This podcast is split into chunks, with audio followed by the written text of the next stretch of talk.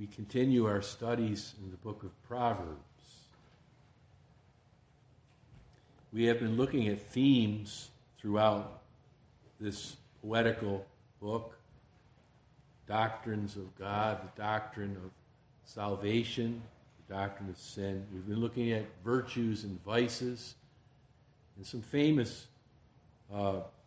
passages, for instance, dealing with marriage, dealing with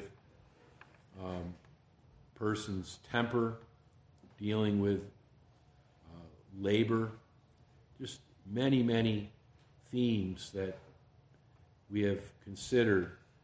In other words, the Bible is written primarily to believers, and Proverbs especially is written to help a Christian navigate in this fallen world. Well, there are many Proverbs uncovered by themes, I might say, and there are repeated Proverbs that are due our consideration. So regarding the repeated Proverbs, that's a way that the Bible might underline some important truth. You know how we highlight things when we're reading or underline special sayings? The repeated Proverbs tell us about some important things that should be remembered. There are repeated Proverbs about the harm of gossip, about a slothful fear of lions. Remember the text that the slothful says there's a lion outside and he doesn't want to go to work. Use of excuses. You have the contentious wife and a word about marriage preparation. You have sowing discord among brethren, repeated. These are verses that are actually verbatim. Righteousness that prepares for death versus riches that do not prepare you for eternity.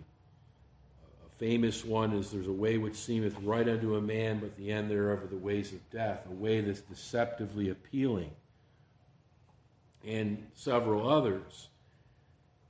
If you will, these repeated Proverbs form markers on the highway of life. One repeated proverb might say dead end, or danger, or one way, or detour, or this is the finishing line, or proceed cautiously, or I'm not responsible for liability. You've seen those markers, haven't you? Well, this afternoon is the marker called the starting line. You've probably seen a race, or maybe you've been in a race, there's a starting line, or maybe you've seen a horse race and there are starting blocks, are they called, or even a race in a school track meet. You have starting blocks, right?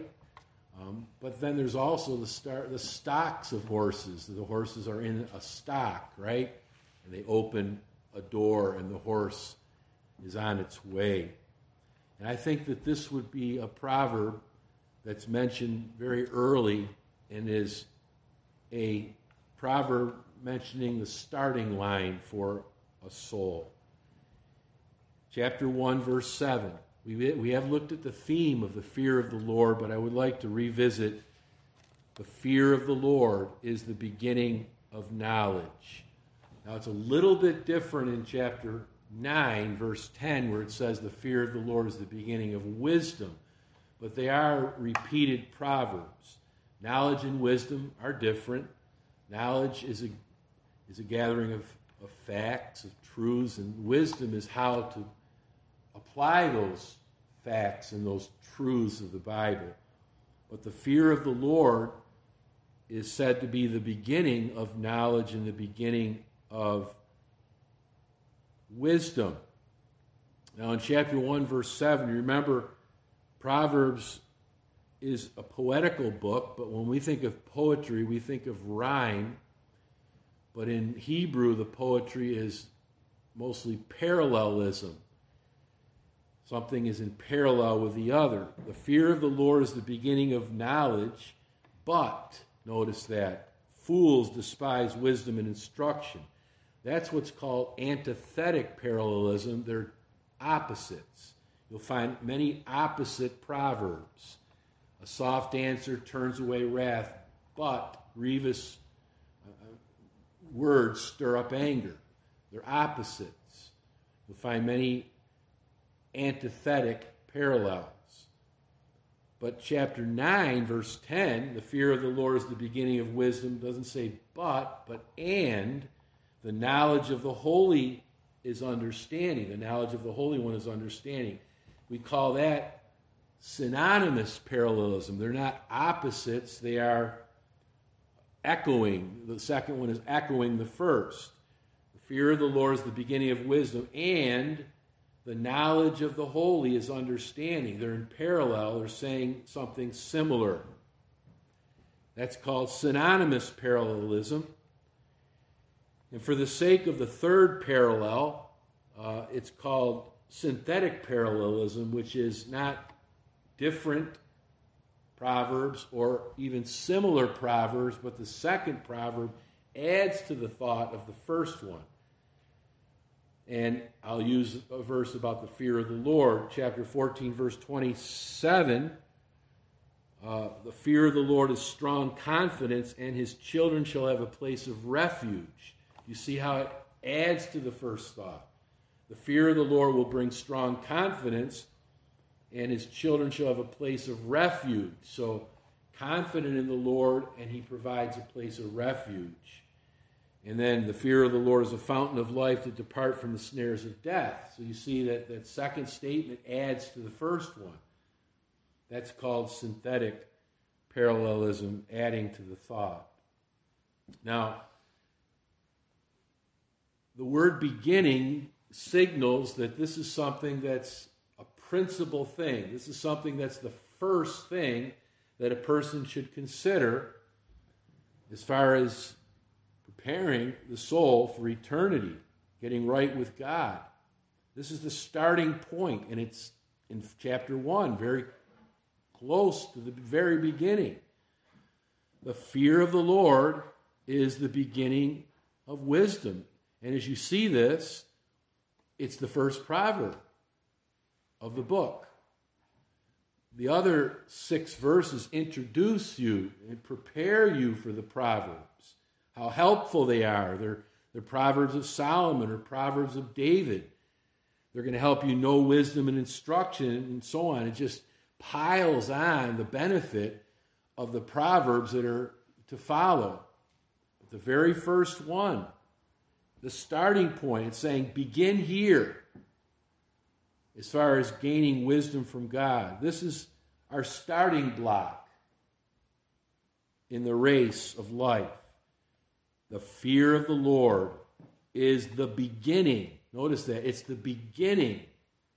That's what it's saying. The word beginning is the word head. It's the very first thing. Like it says in Genesis 1:1, in the beginning, God created the heavens and the earth. Jacob said that his son was the beginning of his strength.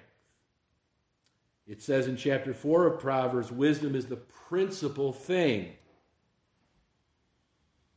Micah has an interesting statement in chapter 1, verse 13. Lachish is the beginning of sin to Israel. And as you look into that text, what it's saying is, and a man named Wolke said this, idolatry got a foothold at Lachish and quickly leavened all Israel. Idolatry started at Lachish, and it spread like leaven, like a contagion through Israel. And you know what? He compared it, for instance, to Hollywood. What is it that began the downfall of America? Not just Hollywood, but you would say Roe versus Wade as far as the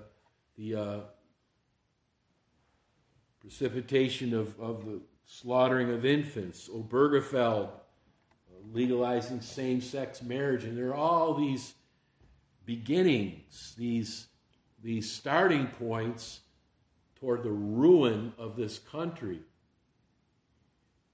And the Bible's saying here, this begins not the ruin of a soul, this begins the salvation of the soul. This is the starting point, the fear of the Lord.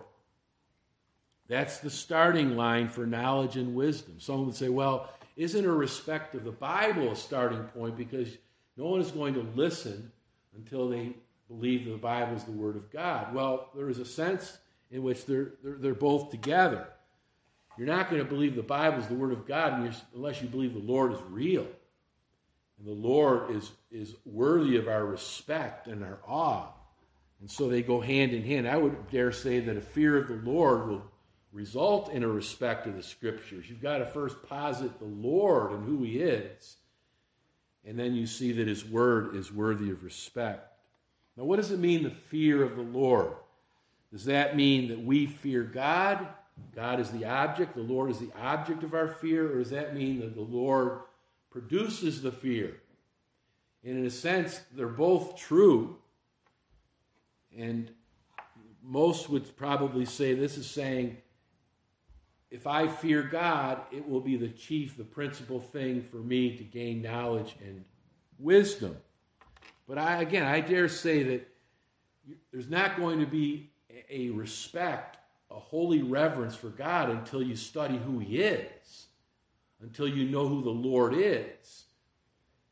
And then you begin to fear Him when you see that the Lord is all-powerful and all-knowing and present everywhere. I'm not afraid of an ant. You can study an ant all you want, but it's not going to threaten the human race, as it were. It's a neat creature, but there's no fear. But if I study a grizzly bear and I'm going to walk in his domain and into the woods where I know grizzly bears exist, as I study the grizzly bear, I will gain a respect for that bear before I take a hike into the mountains where that bear might exist. And so think of it in an enlarged sense. This is God's world, and we're hiking in God's world. We're breathing in God's world. We're daring to sleep and be vulnerable to this God who created the world. Do we know this God? As we study the Bible and study natural revelation, we understand, like it says, the heavens declare that God is glorious. Look how glorious the heavens are. It reflects the artist. It reflects the creator. And if He can do something like that, what else can He not do that is worthy of respect? Who is the Lord? Well, you know by natural revelation, He's the Creator. Psalm 19 and Romans 1, creation declares that God is the Creator. And in Romans 1, man should assume that He's the Creator. Man makes a skyscraper, but God makes the sky. Big difference, isn't there? As you ponder some of these thoughts, man makes artificial lights. God made the sun and stars. Man makes furnaces. God makes a hell. Man makes pools and lakes, maybe, but God makes oceans. Man makes atom bombs, but God makes volcanoes to erupt. Man makes irrigation systems, but God makes it rain. Man may cause local floods, but God caused a global flood. Man makes powerful engines, but God causes tornadoes and hurricanes. Man can burn down towns, God can burn down the earth. Man can treat a living body, but God can raise a dead body. Man has visited the moon, but God inhabits heaven. Man can kill a body, but God can kill a soul. Who is the Lord? He is spirit. You can't see Him or harm Him. He is infinite. There are no limits by space or matter or time. He's eternal. He's unchangeable by time, space, or any of His creatures. He's unchangeable. He's infinite, eternal, and unchangeable in his being, who he is, his wisdom, his power, his holiness, his justice, his goodness, and his truth. And again, the study of God in the Bible, not just the study of God in creation, but especially the study of God, theology, should cultivate awe. Think about the works of God in the Bible, from Genesis to Revelation. This is just a sampling. Creation. He created the heavens and the earth. The first surgery, where he took a rib from Adam and made Eve. A global flood. He caused the languages of the earth. He can visit someone in a nightmare. He caused the plagues in Egypt and the parting of the sea. God has executed people for their sins, like Nadab and Abihu. He caused the donkey to talk.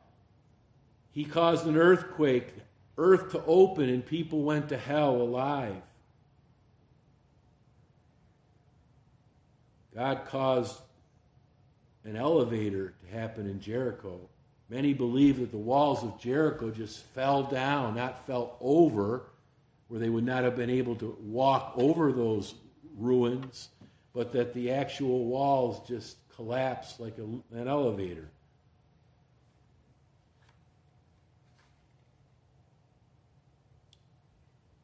You ever heard of raven service? Someone was fed by ravens. The first taxi. The rapture of Elijah. The taming of lions. He caused the king. He turned a king into a beast. Talk about Beauty and the Beast. A virgin birth. Walking on water. Changing weather. Changing water into wine. Raising the dead. Feeding thousands with one lunch. Commanding fish to swallow a person or to swallow a hook.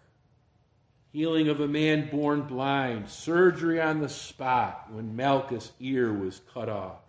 Training a rooster when he can crow or not. Saving sinners. Atoning for sin. Turning a sinner into a saint. You know, all these studies of God and creation and revelation in Scripture should produce a reverential awe of God. The fear by way of natural revelation must proceed to a fear by way of special revelation, the study of God's Word. The fear of the Lord is the beginning of knowledge. That speaks of scriptural truths. If the heavens say God is glorious in creating, what must his word say? He is creator. He is glorious. He is judge. He is savior. He is good. He has a gospel. He has a heaven to gain. He has a hell to shun. If the fear of the Lord is the beginning of wisdom, chapter 9. How do I respond to the knowledge that is gained? By fearing him. Unlike fools, verse 7 of chapter 1, we do not despise wisdom and instruction. We respect his word and we receive it. We obey God's words of knowledge and wisdom. As fleshed out and unpacked in Proverbs and beyond, here is how we exercise skill in the use of knowledge.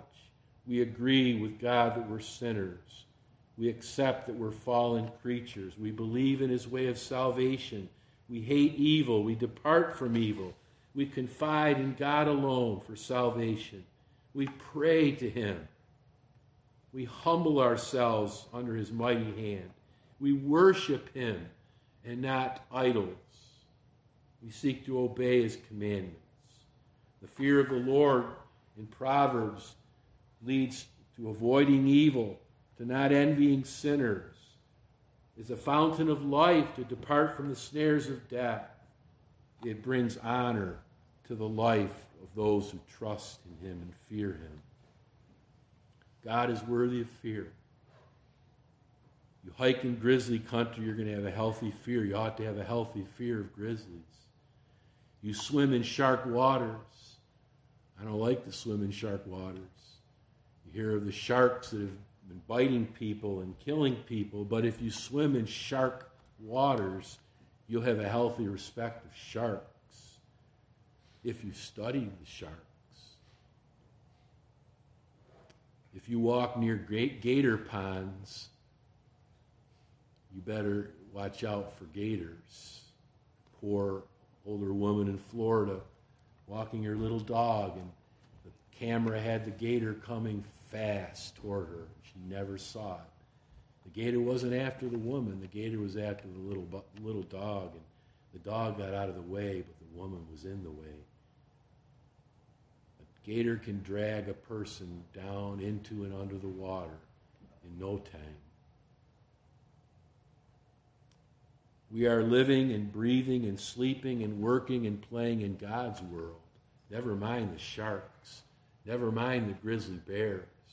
Never mind the gators. These are creatures of God. You and I are living in God's world. Thou, God, seest me. Remember the text when the Egyptians sensed the Lord looking down upon them. They didn't realize that God was over them. He was looking right into their army. And they sensed the wrath of God coming upon them. Lord, talking to a king in a dream, tell me that that king doesn't sense that he is subject to God's power. Thou art a dead man, he said, if you don't give up that man's wife. Thou, God, seest me. And yet so often in the world, they act like those in Psalm 50 and verse 21. Thou thoughtest that I was altogether such a one as thyself. But man must see before he dies without Christ that God is worthy of fear, respect, awe, reverence. That's the beginning of knowledge and the beginning of wisdom. That's where we should start. Do you know who the Lord is? He made you. He has a prison for those who sinned against him. But he has a heaven for those who will trust in him. He sent his own son to live and die for us. Fear him. Respect him. Listen to him. It's for your own soul. It's to your demise, to your death, to your destruction, to your judgment if you do not listen to God. Listen to God. Study God by natural revelation, but especially study who God is through special revelation.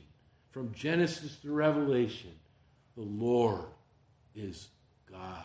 The Lord is worthy to be feared. There's none like unto the Lord. Fear of the Lord is the first thing.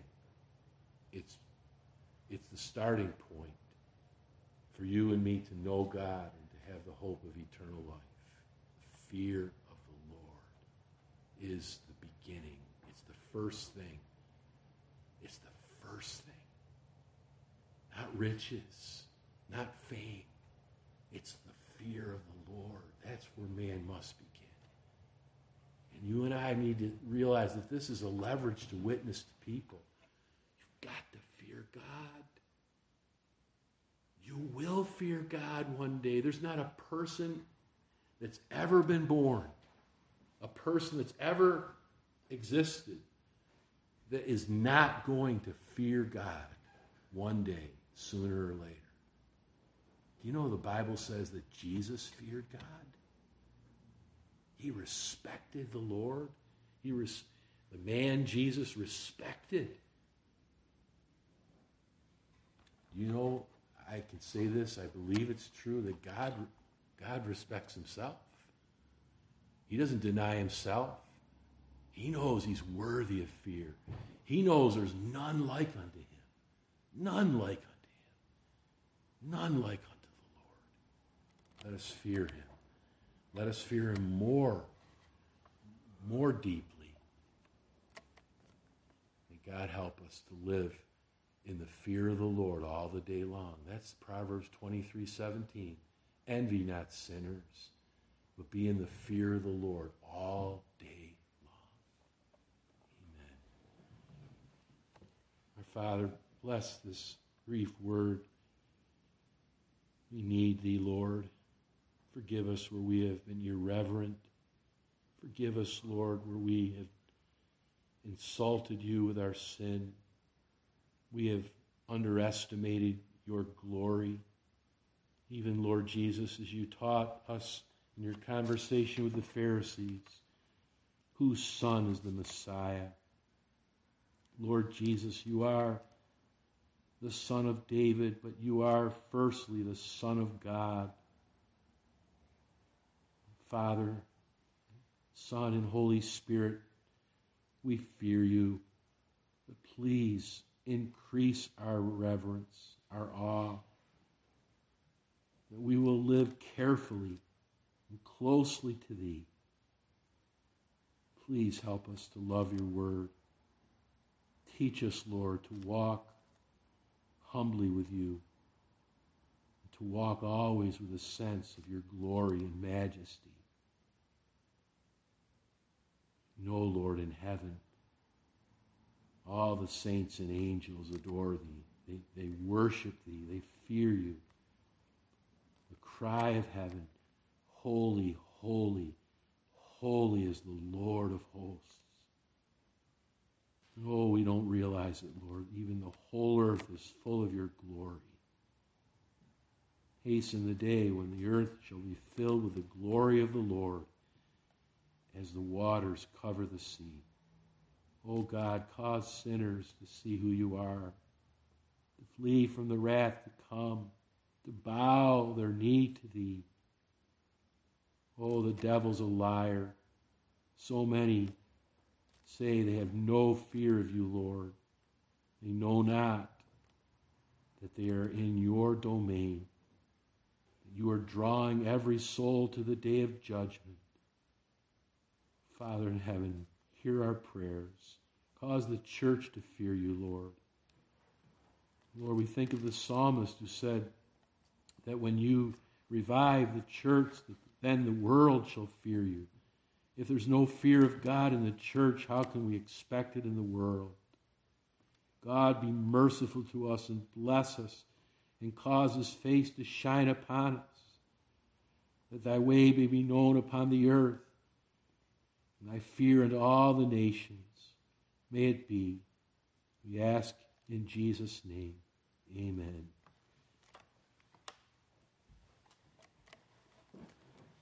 Turning together to hymn number 23, Immortal, Invisible, God Only Wise.